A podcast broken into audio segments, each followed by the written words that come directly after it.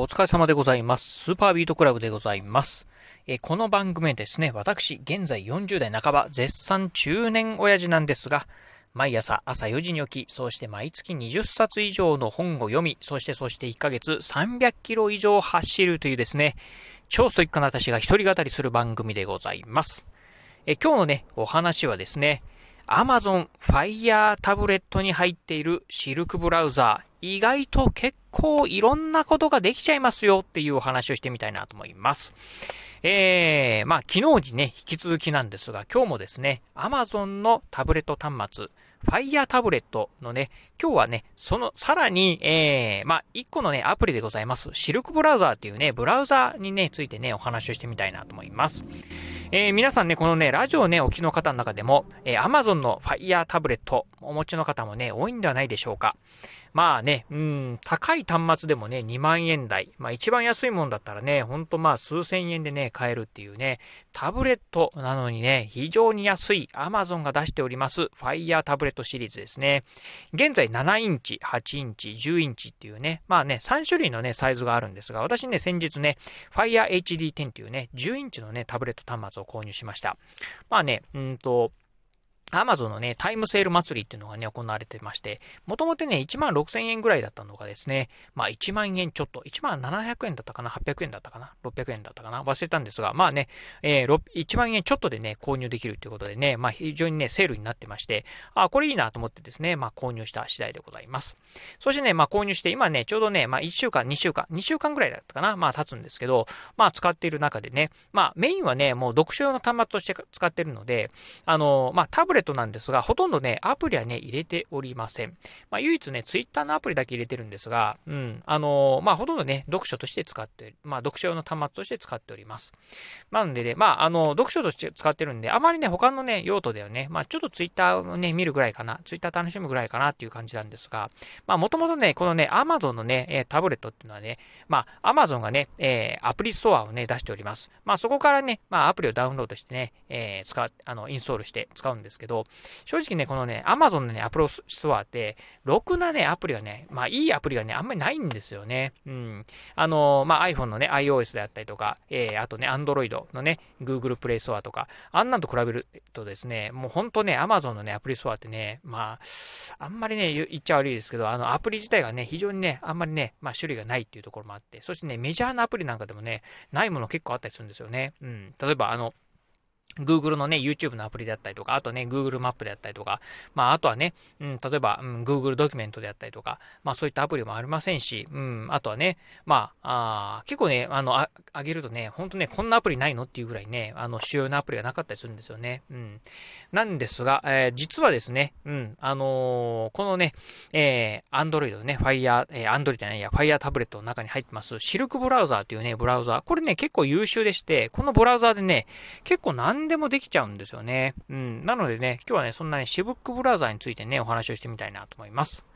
えー、まずね、まあ、シルクブラウザーというのは今も言いました通り、このね、Fire タブレットの中にね、えー、最初から入っておりますブラウザーアプリでございます。まあ、ブラウザーなんでね、まあ、例えばあの、えー、Google Chrome であったりとか、あとね、まあ、えっ、ー、と、iPhone なんか使われてる方だったらね、あの、Safari っていうね、あの、アプリありますよね。あれと同じですね。いわゆるブラウザーでございます。ブラウザーアプリでございます。これね、まあ、標準で入ってるブラウザアプリっていうのがね、この Fire タブレットに入ってるアプリが、まあ、シルクブラウザーってやつなんですが、このね、シルクブラウザー結構ね、いろんなことができるんですよね。うん。まあ、例えば、えっ、ー、と、まあ、うん、先ほどもね、ご紹介したんですが、例えば YouTube のアプリっていうのはですね、あの、Google はね、えー、まあ、YouTube のアプリ、このね、Fire タブレットでは出しておりません。なんか怪しげなね、アプリなんかはね、あるんですけど、うん。まあ、ちょっと怪しいんでね、まあ、あの入れない方がいいかなと思ってね、入れてはないんですけど、とはいえね、まあ、Google のね、えー、まあ、YouTube 見てみたいなっていう時がありますよね。そういった時はね、このね、えー、シルクブラウザでね、YouTube を立ち上げる。まあ、YouTube のサイトをね、開いて、まあ、動画を見ることもできますよ。で、あとですね、あの、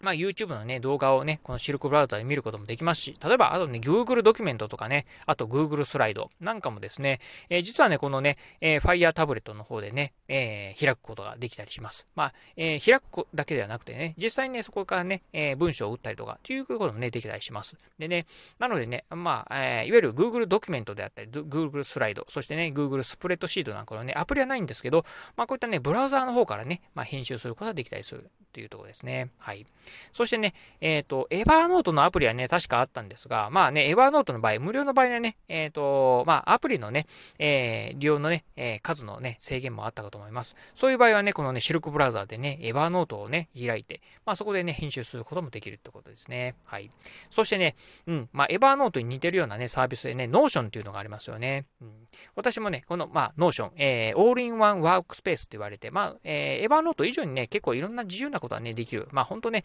まあ、メモアプリのね、えー、典型版みたいなね、決定版か、うん、みたいな感じのものなんですが、私もね、読書ノートとしてね、使ってるんですが、実はね、このね、 Notion っていうのがね、まあ、この、えー、まあ、Fire タブレットのね、えー、アプリストアの中にはね、 Notion のアプリはないんですが、これもね、ブラウザでね、開くことはできるんですよね。うん。なのでね、ブラウザで開いてね、そこからね、まあちょっとね、えー、読書ノートをね、えー、読み返したりしているところでございます。まあ、あとね、あの、読書ノート、まあ、つけることまでできて、できたりするっていうところですね。はい。そして、えー、もう一つね、私はね、最近利用しているものでいくとですね、マインドマップをね、利用しております。私はね、あの、 MindMeister っていうね、マインドマップのサービスをね、利用している。これね、クラウド型のね、サービスなんですが、うん。えー、こちらもですね、まあ、この Amazon のね、Fire タブレットの方にはですね、まあ、Amazon のアプリストアの方には、このね、マインドマイスターっていうアプリはないんですが、これもね、シルクブラウザーでね、開くことができるんですよね。うん。開くだけじゃなくてね、実際にね、こうね、えー、文章を打ったりとかっていうことも、文字を打ったりすることもできますんで、まあね、マインドマップ作りかけのものにね、えー、ちょっとね、えー、あ、これね、追加したいな、こういう情報追加したいな、ということもね、できたりするんですですよね。うん。というところでね、結構いろんなことができる、まあ、シルクブラウザーでございます。まあ、残念ながらね、す、え、べ、てのことができるかというと、そういうわけじゃなくて、まあ、例えばできないこともありましてですね、うん、あの、TVer とかですね、TVer なんかね、専用のアプリを入れないとね、まあ、タブレット端末で視聴できないように風に、ね、なってたりしますんで、この辺なんかはね、TVer をね、見たりすることはできないのかなってところなんですが、まあ、とはいえ、結構ね、いろんなことができるこのね、シルクブラウザーでございます。もしかするとね、うん、下手にね、変なね、アプリを入れるよりかはね、あの、こういうね、シルクブラウザーの方でね、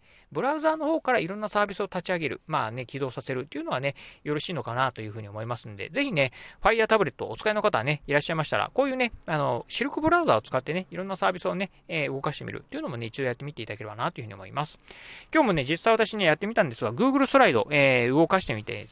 動かしてみてですね、じゃあね、えー、全画面表示もできますしね、あとはね、あのー、えっ、ー、と、なんていうんですかね、あの、えー、えっ、と、ペン、あの、ペペン機能じゃないな。なんだったかな。あの、えー、赤のあのライト、あの、赤外線ライトみたいな、ああいうのをね、出すこともね、できたりしましたんで、これね、普通にね、使えるなと思ったんでね、ぜひね、ちょっとね、これからは、あの、もしかするとね、あのー、うん、これもなんかもね、使ってみようかなっていうふうにね、思った次第でございます。はい。ということで、今日はですね、えー、Amazon の Fire タブレットシリーズ、えー、シルクブライザー、意外と結構いろんなことできちゃいますよというね、お話をしてみました。えー、今日のお話、面白かったな、参考になったなと思いましたですね。えー、ぜひね、ラジオトークでお聞きの方、ハートマークやニコちゃんマーク、そしてネギマークなんかありますよね。あの辺をね、ポチポチポチと押していただければなというふうに思います。え、またですね、この番組、え、まあ、えー、ラジオトーク以外にもですね、Amazon のポッドキャストや、えー、Google のポッドキャスト、そしてね、えー、Apple のポッドキャストや Spotify なんかのね、ポッドキャストサービスなんかでも配信しております。えー、ぜひね、あの、ラジオトークをね、えー、で聞くのちょっと嫌だなという方いらっしゃいましたら、ぜひね、先ほど言いましたようなね、ポッドキャストサービスの方から購読いただければなというふうに思います。えー、そして最後、私ね、Twitter もやっております。えー、Twitter の方はッターの方はですね、このラジオの配信情報以外にも、あとね、YouTube だったりブログなんかもね、毎日配信投稿しております。ラジオに YouTube、ブログのね、配信投稿情報なんかも毎日ツイートしておりますので、ぜひよろしければ私のね、ツイッターアカウントの方もフォローしていただければなというふうに思います。はい。ということで今日はこの辺でお話を終了いたします。今日もお聴きいただきましてありがとうございました。お疲れ様です。